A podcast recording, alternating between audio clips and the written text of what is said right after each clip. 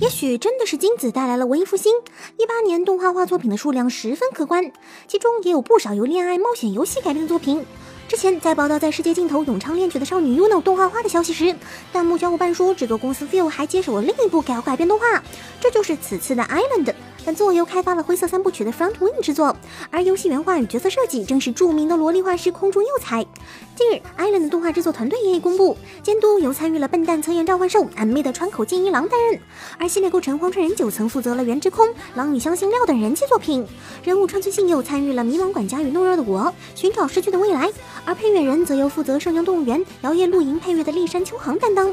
此外，主题曲演唱者也已公布 ，OP 和 ED 分别由田村由香里和亚夏花演唱。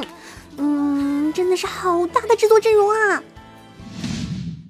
此前一直有着极高人气与话题度的另类异世界转身体小说《关于我转身成史莱姆的那件事》现在正式宣布动画化了。这部由福濑创作、Mitsuma 插画、J C Nobus 文库所属的作品，讲述了被连续杀人魔杀害的三上悟醒来后发现自己身处异世界，并转身成了最强魔物史莱姆。在遇到暴风龙维尔德拉之后，被维尔德拉命名为利姆路的主人公就此踏上了自己的异世界之旅。本作从面世开始就受到了日本大量读者的好评，可谓是近几年最热门的新一代轻小说之一，无论是在十一区还是国内，一直有大量粉丝期待本作动画化，而今终于如愿以偿了，大家是不是很开心呢？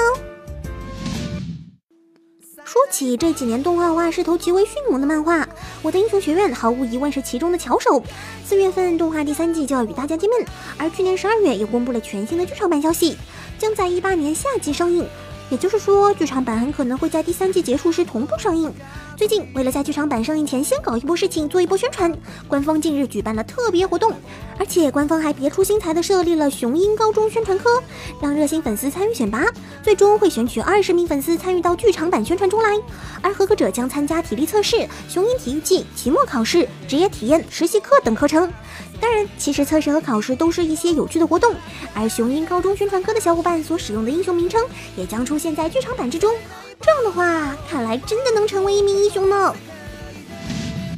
1月番《皇帝适应战记》的槽点不胜枚举，主角提欧因为一头翠绿的秀发被观众吐槽为天生被绿的男人，而各种让人摸不着头脑的情节却有着不小的尺度，而原作的各种 NTR 桥段也成为了观众喜闻乐见的内容。虽然作品本身可能算不上优秀，不过衍生企划还是可以继续开展的嘛。近日，日本最为著名的游戏厂商万代南梦宫宣布将制作一款《皇帝适应战记》的日式 RPG 游戏，为 PS4 平台独占。游戏的主题曲也已经公布，取名为 Tadaka 100年 No， 由摇滚乐队 AquaTimes 演唱。据说初回限定将包含豪华特点，包括特别内容 BD、原声音乐、画册等等。不知道会不会有小伙伴有兴趣？反正我是没有啦。对于死宅们来说，尼尔很大程度上就是一个能让自己与老婆见面获得兴奋与愉悦的东西，而游戏厂商和各类广告商也会顺应这种需求推出一些有趣的东西。最近，日本的著名糖果品牌 YUHA 就用 VR 做了一波绝妙的广告。先前 YUHA 与日本知名偶像少女桥本环奈合作，进行了十分成功的糖果广告宣传。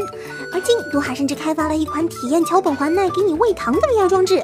还有配套的宣传 CM。这个 VR 装置有一条机械臂，使用者可以在上面放上一个糖果，配上 VR 画面就可以让你体验美少女喂糖的奇妙感觉了。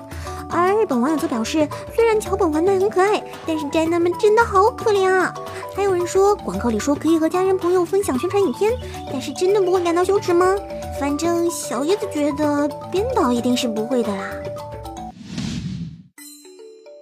好了，今天的晨音资讯就到这里啦。喜欢我们节目的观众，还请多多点击收藏和推荐哦。关注晨音社，了解更多有趣有爱的动漫资讯。我们下期再见，拜拜。